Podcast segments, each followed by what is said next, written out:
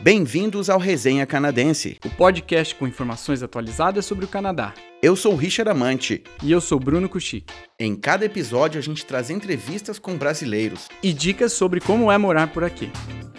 Hoje a gente está aqui com o Carlos Eduardo, maranhense. Bruno, Richard, prazer estar aqui com vocês. Estar contando um pouquinho dessa história, tentar ajudar a galera que tá querendo vir pra cá. Bem-vindo. Bem-vindo. Você tá É. aqui desde quando?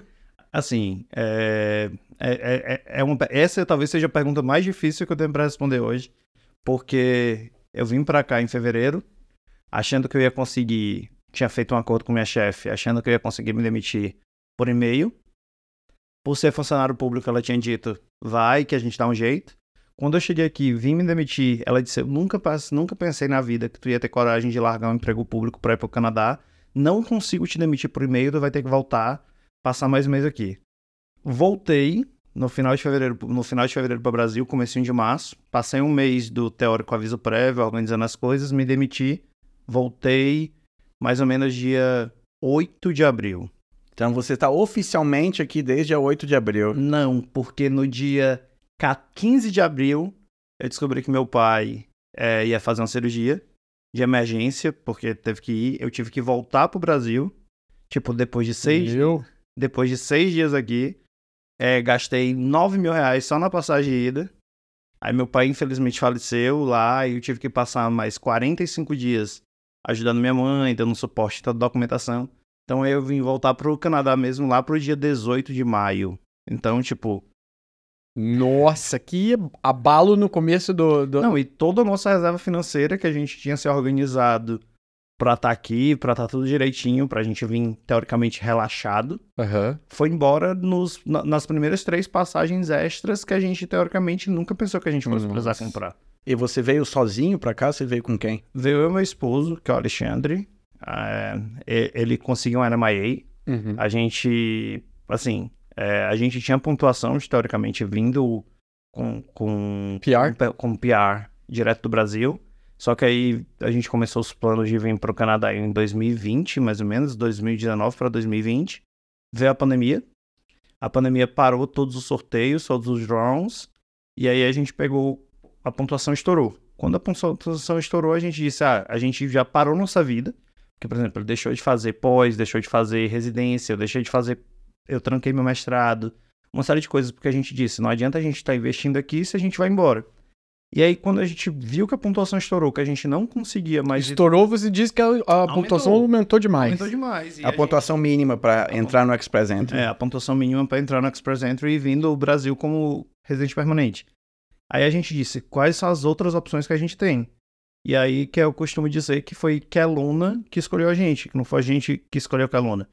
Porque a gente soube que a gente vinha para Kelowna dois, três meses antes de comprar as passagens, porque a- o Alexandre recebeu um LMIA de um hospital veterinário aqui. Ele, é- então, o Alexandre é veterinário. Veterinário. Era veterinário do Brasil. Era veterinário no Brasil. Ele aplicou pro vaga pela internet lá? saiu ligando, foi assim, é, eu, eu pegava, entrava no Job Bank, olhava todas as vagas abertas para o NMIA, fazia numa planilhazinha, botava o telefone, botava o e-mail, aí ele abriu o Excel e ele ficava ligando. Organização. A gente falou sobre isso semana passada. É, é o que a gente mais comenta aqui. Quando o pessoal é organizado, as coisas acontecem, né? Cara, tem uma pessoa que, assim, que é super importante na, nessa tra- nossa trajetória do Canadá, que é a Débora.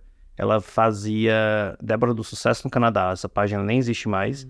Ela ajudava as pessoas porque ela queria ajudar. Legal. Ela não cobrava nada, ela tentava dizer. E aí eu lembro que na minha primeira consulta, na primeira reunião com ela, é, eu peguei abri minha planilha e aí disse assim pra ela: Ó, eu tô fazendo isso aqui, esse, esse, esse é o nosso caminho tal dia a gente vai fazer o prova do IELTS, tal dia a gente vai fazer isso.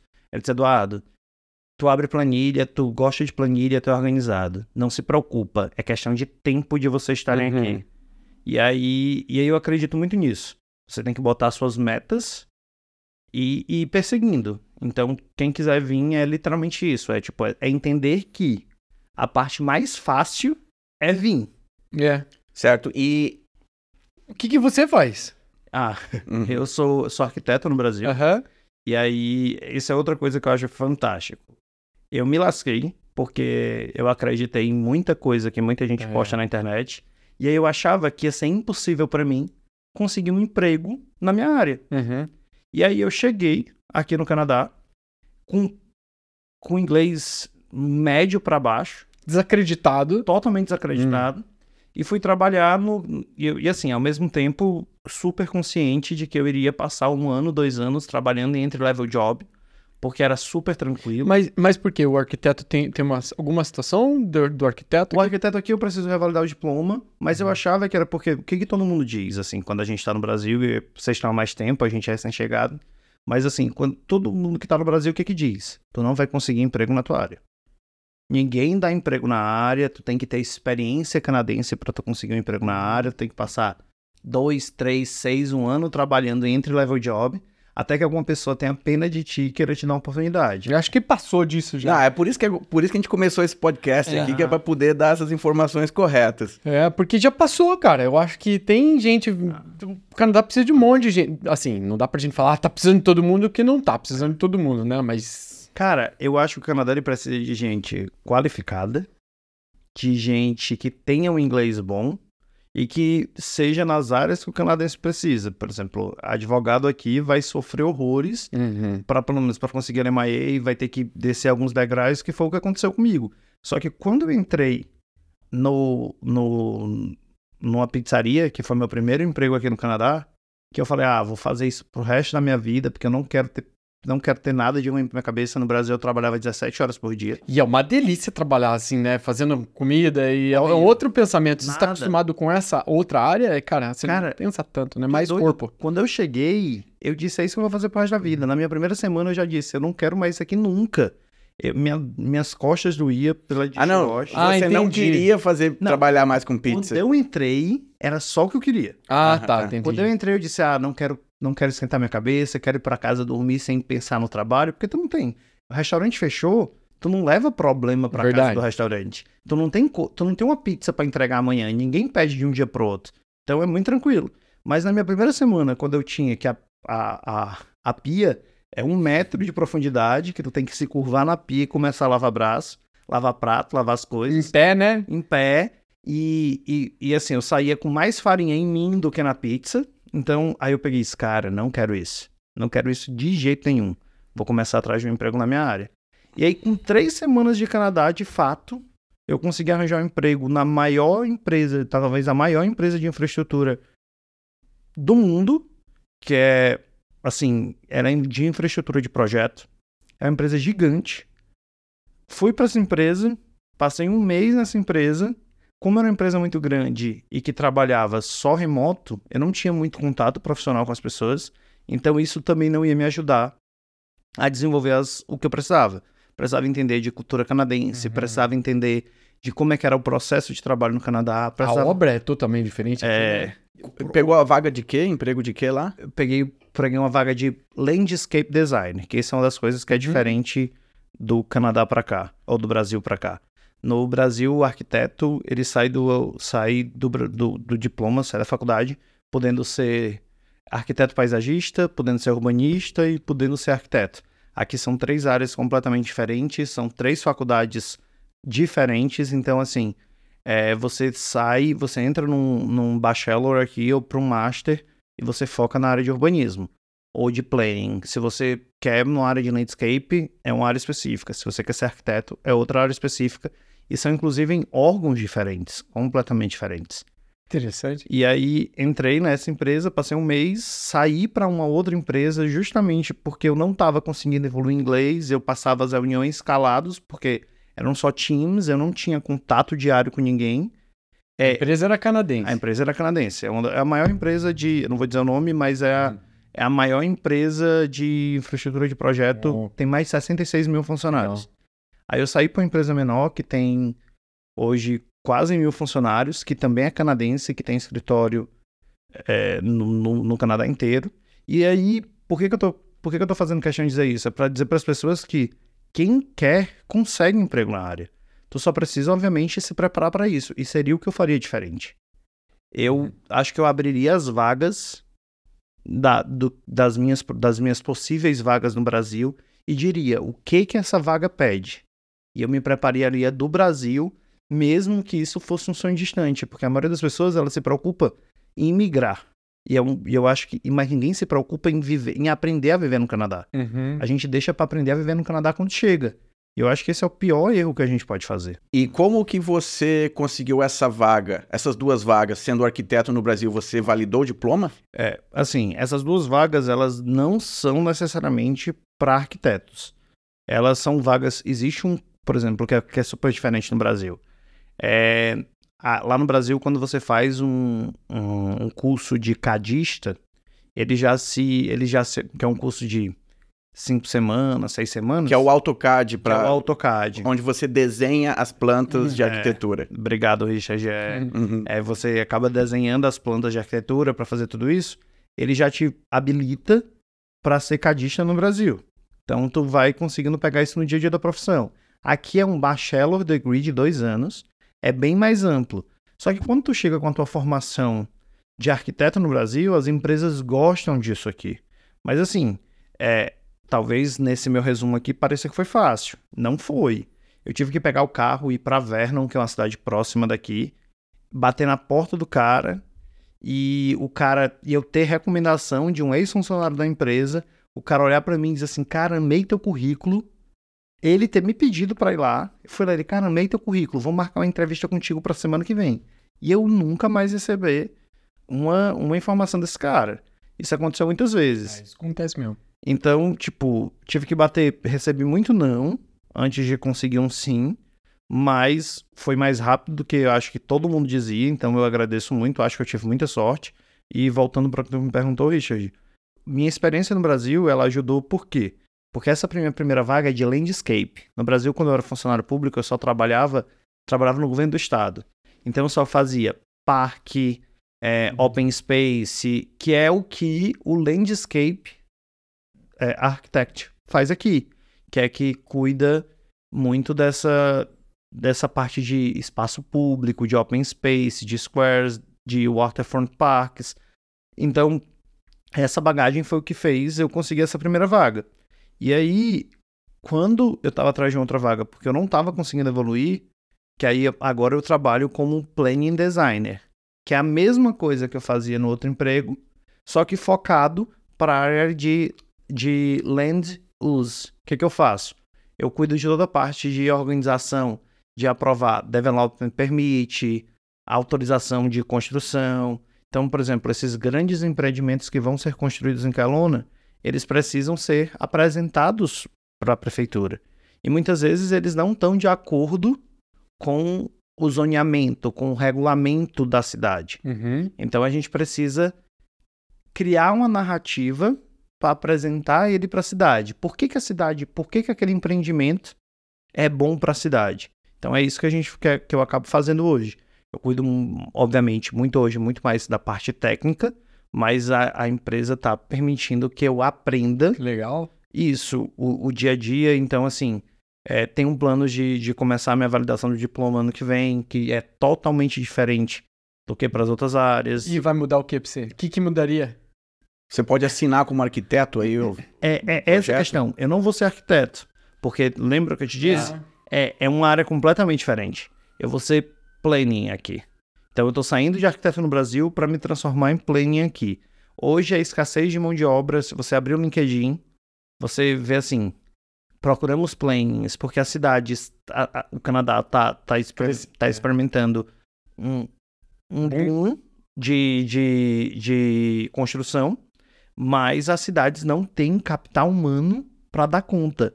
A cidade de Kelowna, ah, gente, desculpa, as, a cidade de Kelowna está inclusive utilizando inteligência artificial hoje para tentar acelerar a aprovação de construções na cidade, porque eles não têm quantidade de funcionários suficientes para conseguir atender essa demanda Até porque tem que ensinar, né?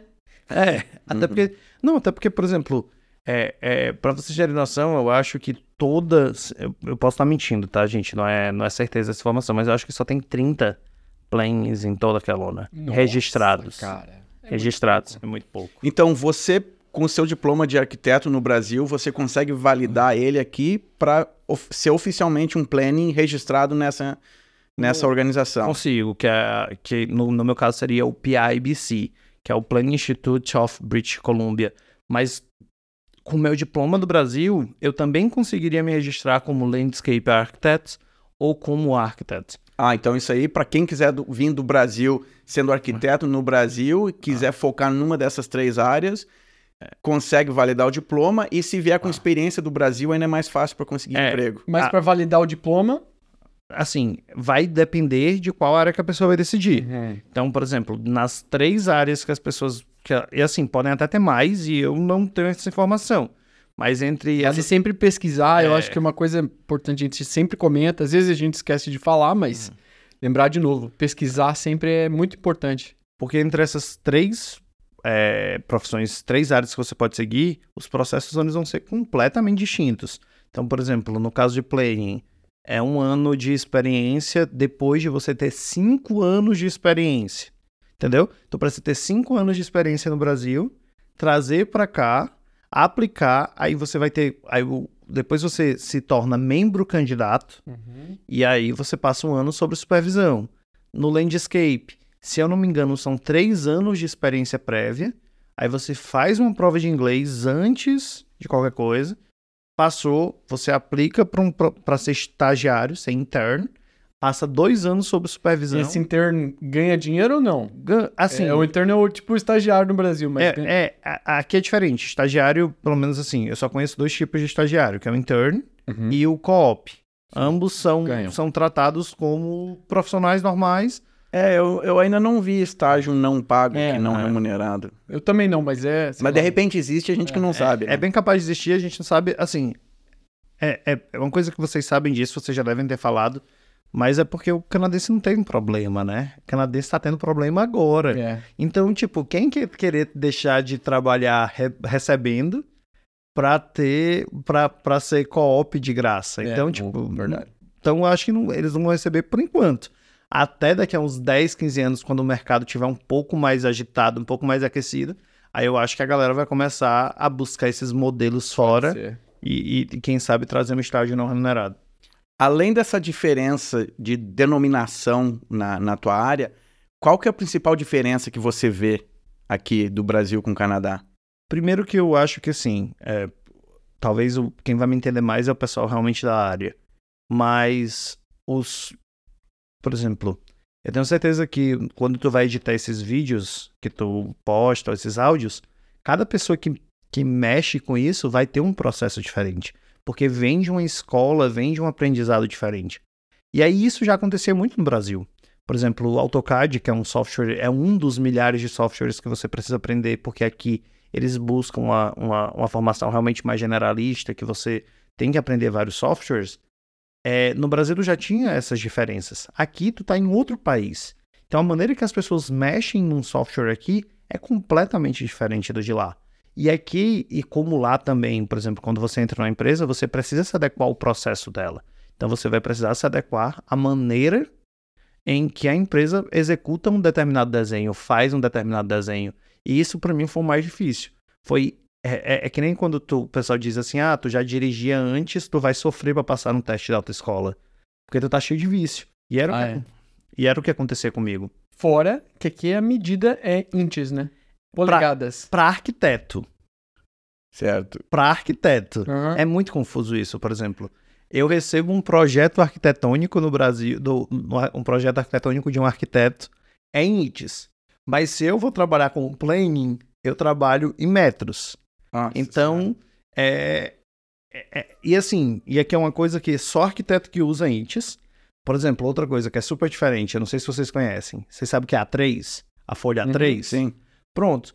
A folha A3, A2, A1, A0, aqui só serve para arquiteto. Hum, ah, Aí as outras profissões só trabalham com INTES. é. Tu entende? Então, E tipo leather. Ah. né? E a assim, le- leather, que é a 8 polegadas por 11. É, isso aí. Pois é, mas assim, tu entende? Então, tipo, enquanto um trabalha com as medidas em polegadas e tu vai trabalhar com as medidas em metro, o outro trabalha com as medidas em, em- metros, mas a folha em polegada. Então, Essa confusão ainda é grande. Até você vai no mercado, você vai ver o preço das frutas, e o peso tá o, o valor em, em Pounds, libras, em é. pounds, e na hora que você vai pagar, o valor é em quilo. É, O, você, quando, quando você ta- vê- tava falando, você falou que, o- que o teu esposo ele veio pra cá com, com LMIA de veterinário. Uhum. E tem alguma, algumas pessoas que eu conheci aí durante a- o Canadá é, que são veterinários, no- eram veterinários no Brasil e um não teve interesse, o outro trabalhava numa área e foi para uma área que não era o veterinário mesmo.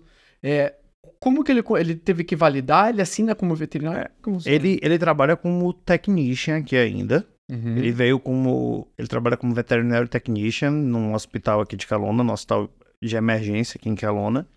E aí ele também está iniciando o processo de validação. Porque assim, que é outra coisa que a gente aprendeu errado. Quando a gente está no Brasil, os blogueiros e aí a, a, a, a grande. É, a- o, Só que grande tá ne- recebendo pra- o grande negócio da internet é que, por exemplo, as pessoas elas começam a te incentivar a dizer assim, olha, vem pro Canadá, que se tu trabalhar que uma pessoa em casa, trabalhando em casa, com um salário mínimo, consegue sustentar uma casa. É esse o grande discurso. É, é- É, depende da casa e depende do que, que o cara come, Não, né? mas Não, e, e também, e, e eu vou falar pra você, eu acho que teve, teve um, um período aí, cara, que a galera tava falando, tava acontecendo o que a galera tava falando, e, meu, chegou agora, tá. Desculpa a palavra, mas tá foda pra todo mundo. é, assim, é, eu acho que hoje é bom até a gente falar isso, Richard, porque não tem uma casa. A pessoa não, a não ser se ela vai morar no, no, no assentamento de homeless. Aí ela consegue viver com salário mínimo, porque hoje ela não consegue alugar um quarto aqui, Aqui em Quelona. aqui em Kelowna para viver com, com O salário mínimo hoje em dia aqui é que cada província é diferente. Aqui, se não me engano, dá mais ou menos uns 1.600 dólares por mês, né? bruto. Bruto. quando tu vai descontar, tu vai receber. Porque assim, é outra coisa que as pessoas esquecem. Aqui, o full time não é necessariamente 40 horas. Ele vai ter uma margem. Por exemplo, eu tenho uma grande amiga minha que ela trabalha numa loja do shopping e eu sofri disso também. Porque quando eu tava na cozinha, eu fui com a promessa de trabalhar 40 horas semanais. Mas eu nunca consegui trabalhar 40 horas semanais. Só que eles te pagavam por hora ou era fixo? Tra- Por hora. Ah, É, tá. Isso é uma coisa interessante que às vezes a gente não se toca porque a gente não tá acostumado com isso, não é cultural nosso, talvez tenha mudado um pouco no Brasil, mas é o trabalho contrato que eles chamam aqui, que é você trabalha o ano, né? Você recebe pelo ano Uhum. ou você recebe por hora, né? Que daí pode ter o part-time para todos ou pode ter o full-time para todos, mas é diferente o contrato de cada um. Não, e outra coisa, por exemplo, mesmo quando tu trabalha por hora, tu não necessariamente vai ter que. O, o contrato ele não pré-estabelece o número de horas. Quando tu trabalha por hora, ele pode. Hoje eu não trabalho mais por hora. Mas quando eu trabalhava por hora, muitas vezes as pessoas chegavam e diziam assim: Ei, não tem nada pra tu fazer? Vai pra casa. Então, você deixa de receber. Não é porque eles te mandaram pra casa que é, igual no horrível Brasil. isso, né? Então tu não, tu tem que ter um- uma gordura pra conseguir dar ciência dessa dessa variação de renda que tu vai ter. É, porque você tá esperando aquele valor e de repente. E você não se dá conta que às vezes é o valor dessa hora, às vezes de imposto e de tudo que você paga, os caras comem aí 30% do, do teu salário. Eu, eu tinha uma época que eu tava trabalhando na construção, cara, e era por hora tudo lá, né? E. Ah, mas assim, gente- con- construção tu era rico. Ah, era nada, velho. Tava aprendendo. Aprendendo, eu era o ajudante do ajudante. Era o. pra carregar peso lá. É. E, e eles, cara, eu começava a nevar muito pesado, todo mundo tava precisando de dinheiro. O, o chefe perguntava: e aí, vão, vão querer continuar ou vão trabalhar? Vamos trabalhar. Tinha que trabalhar, né? precisava de dinheiro, mas eles mandavam embora. Se você não quiser trabalhar, vaza. E, e é isso. Então, tipo, o que eu tava falando. Hoje a gente é, sofre pra, pra conseguir viver. E aí o meu esposo, ele sofre por isso. Quando ele veio pra cá, que, eu tava, que a gente tava conversando, que ele é, vet- ele é veterinário technician, que é o técnico veterinário no Brasil. Primeiro que, quando ele veio pra cá, a, a formação dele lá, que era uma formação muito mais densa que aqui, muitas vezes o match não bate, porque ele tá indo pra uma área muito mais prática de fazer muitas coisas que, que no Brasil só o veterinário pode fazer, mas que o processo é diferente, a formação é diferente, então ele também sofre por isso. Então, além dele sofrer com o aprendizado, ele recebe por hora. Então, muitas vezes, por exemplo, não tem é, é, paciente, manda para casa e no final do mês vem o seu desconto da sua hora a menos, sabe? E, e eles cobram algum curso? de- quando ele chegou aqui, eles cobraram algum curso para Hum, eles se proporam a. Como é que fala? Propuseram a treinar? Porque é uma diferença também, né? Chegar aqui.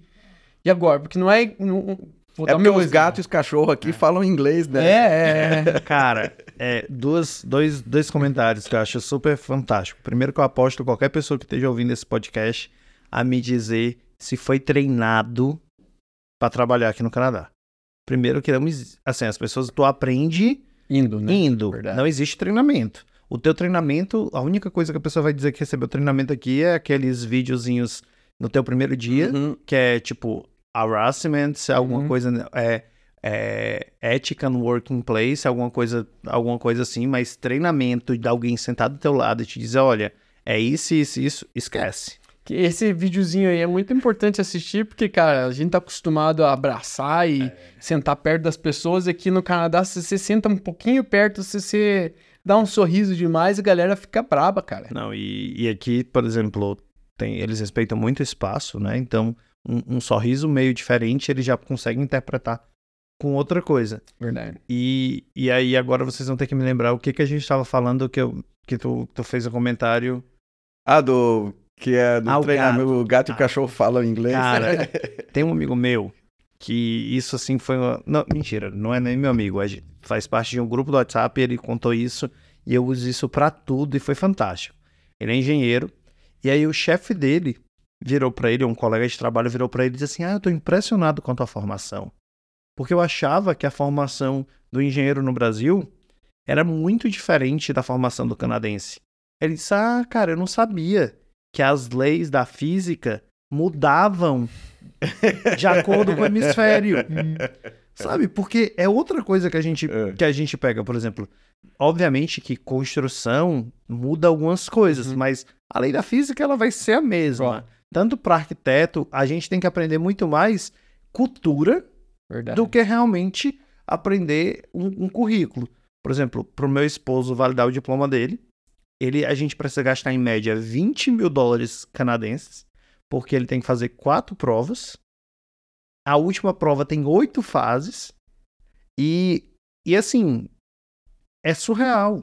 Os próprios veterinários que, que conhecem os veterinários, conhecem os outros veterinários estrangeiros que estão aqui, dizem, cara, se eu tivesse que passar por isso, eu preferia não ser veterinário. Sabe? De, então, é essa promessa que a gente também está esperando, porque o governo de BC é, prometeu uma lei pro verão do ano que vem, dizendo que ele vai facilitar. Eu não acredito. É, porque na verdade não vai depender muito do governo, né? O governo vai incentivar as associações a afrouxarem as regras para aceitar o, É. o pessoal. Qual é a questão? As profissões aqui elas são autorreguladas. Diferente no Brasil, que existe uma regulação federal, existe uma lei federal Hum. para uma determinada profissão, aqui são as próprias instituições que regulam ela, que estabelecem as regras. Então elas sempre buscam deixar uma reserva de mercado. É, o- os médicos, principalmente, né? Estão É. ganhando pra caramba. Cara, querem abrir pro privado. Mas, mas a, a, a questão é que, por exemplo, é, é todas, não é só médico. É dentista, médico, arquiteto, Veterinários. veterinário. Porque o que acontece? Tu tem uma escassez de mão de obra, então o salário sobe muito. E quando eu facilito, por exemplo, tem uma piada que eu acho que também vocês já devem ter contado aqui no podcast, que o melhor canto para você ter um ataque cardíaco é num ponto de Uber em Toronto. Porque todos os motoristas de Sim. Uber são médicos É. sabe? Eu, no meu primeiro dia no Canadá, eu peguei um, um, uma Uber em Toronto. Ela era iraniana. Ela tinha começado como zeladora lá no Irã. E ela foi subindo no banco, virou diretora do banco, mas abriu mão da carreira dela lá, porque ela queria dar oportunidade para a filha ter um futuro melhor. Então ela veio para o Canadá para dar uma oportunidade para a filha e tinha virado motorista de ônibus, de, de Uber. Então, assim, eu acho que tem mão de obra. O que falta é que o, o, o Canadá ele não precisa de gente para essas mãos de obras é, elitistas Verdade. que pagam muito bem. Eles precisam de gente para ir para o Walmart, que eu inclusive já trabalhei no Walmart. Eles precisam de gente para ir para essas profissões que são mais braçais, O- que o canadense o- não quer. O fundo da pirâmide, né? É. Eles precisam colocar gordura onde, onde não tem aqui no Canadá. Então vamos falar de outro assunto que você veio pra cá com o teu marido. É. Como é que você percebeu aqui o Canadá? Você acha que é, o Canadá é aberto para um casal homossexual? Assim, eu tenho uma opinião um pouco polêmica sobre isso, mas eu não preciso dizer que o Canadá, pelo menos em teoria, ele é aberto para todo mundo.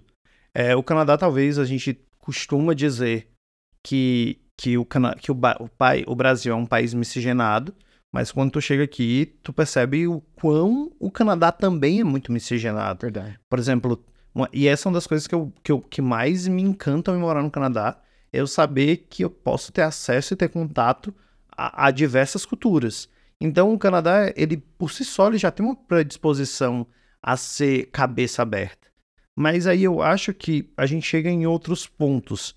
Por exemplo, eu não sei até que ponto isso é verdade. Porque quando a gente já está aqui há mais tempo, a gente já começa a perceber que existe um preconceito velado. O preconceito velado, muitas vezes, com o imigrante é achar que o imigrante é pobre coitado. É. O, o, o canadense o canadense de fato, aquele canadense que nasceu, criado aqui, ele olha o imigrante muitas vezes com pena. Dizendo assim, "Ô, o que que fez tu vir pra cá? Ou com raiva. Ou com raiva. Assim, eu, eu, é, eu, não, eu não posso te dizer que eu sofri algum preconceito explícito de imigrante, por ser imigrante ou por ser homossexual. Não sofri aqui, mas eu também não sofri no Brasil. Uhum. Então, assim, eu acho que eu sou muito privilegiado porque eu, eu, eu posso. Seria. A gente sabe que existe homofobia. Verdade. Vai existir homofobia aqui, como também vai existir homofobia no Brasil. Mas eu nunca sofri nem aqui nem lá. O que que me incomoda do Canadá? Me incomoda o fato de que, em cima do, adesivo daquele.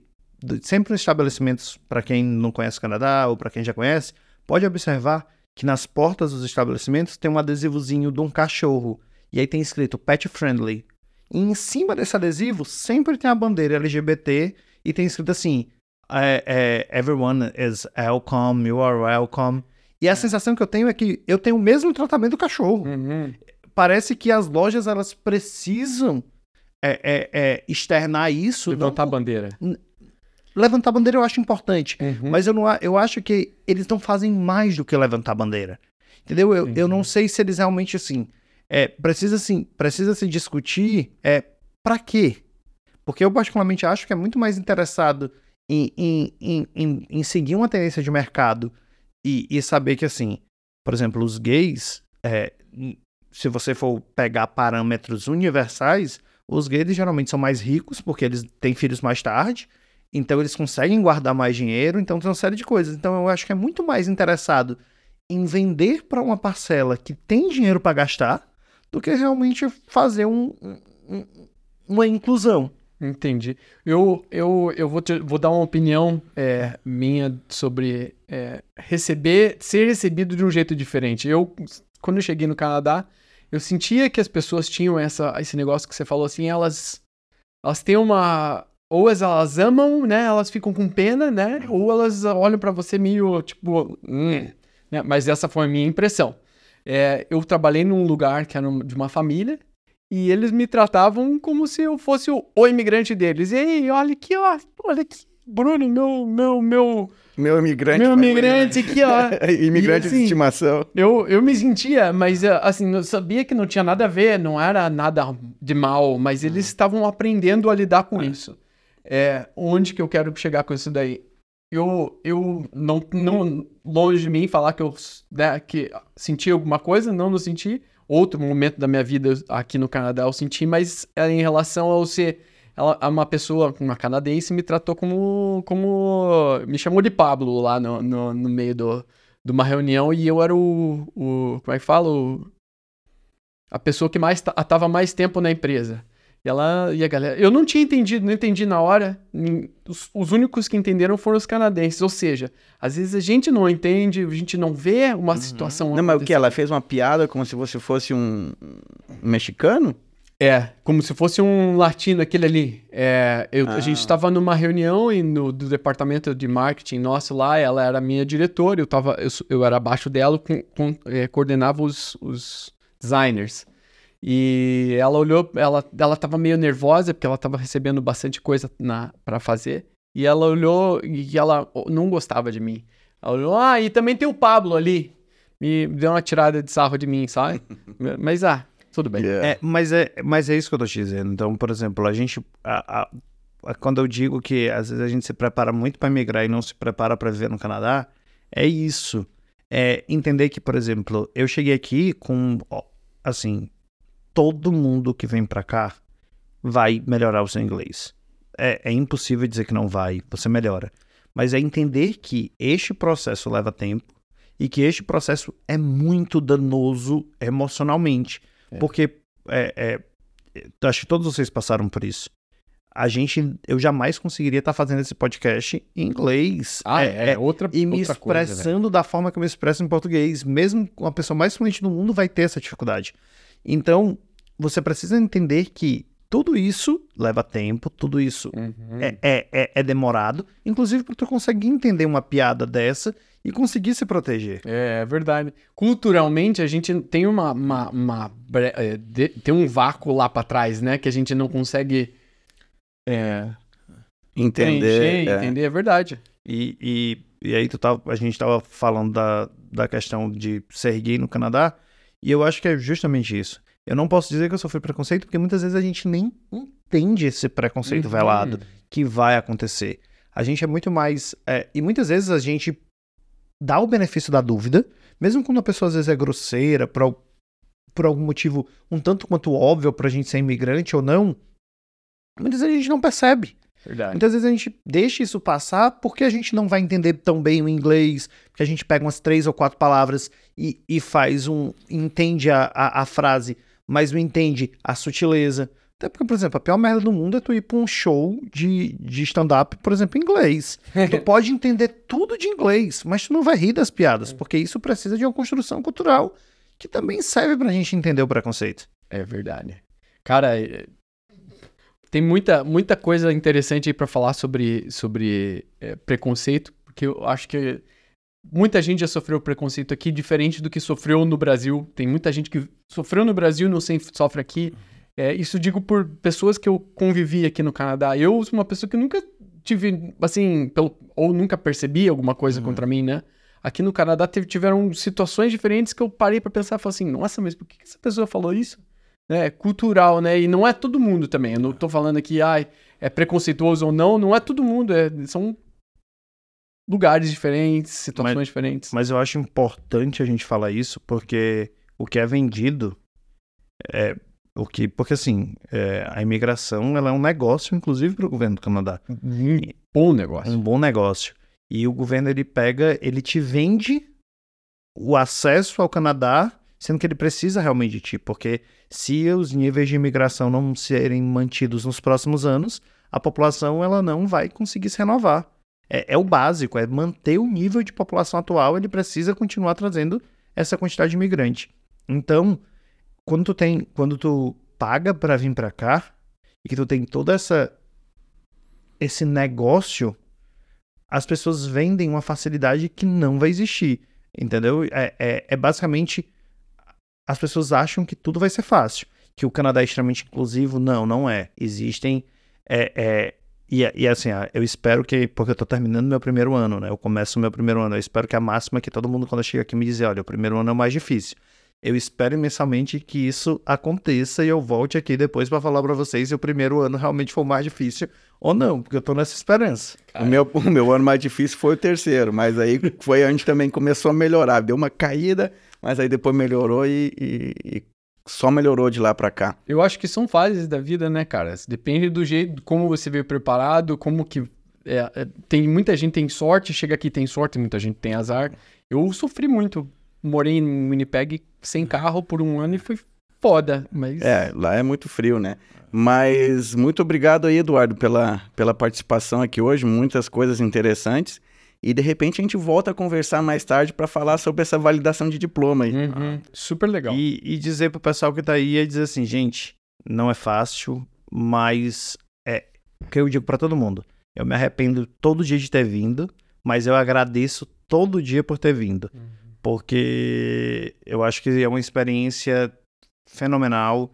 Acho que é uma construção de um futuro que você enxerga onde você vai chegar, que é diferente do Brasil, porque tu não sabe, tu não consegue fazer plano para daqui a um ano, porque tudo pode mudar, tudo pode sair diferente. O Canadá tem problema, eu acho que eu trouxe alguns problemas aqui, mas é para dizer para as pessoas assim, vale a pena. Obrigado, Valeu. Eduardo. Valeu. Obrigado, gente. Esse é o Resenha Canadense. Não esqueça de dar um like e de seguir a gente nas redes sociais. E na sua plataforma favorita de podcast. O nosso site é www.resenha.ca. E o Instagram é arroba Resenha Canadense. Tem perguntas ou dicas de assuntos para a gente abordar? Comenta no Instagram ou manda um DM para nós. Até a próxima! Até!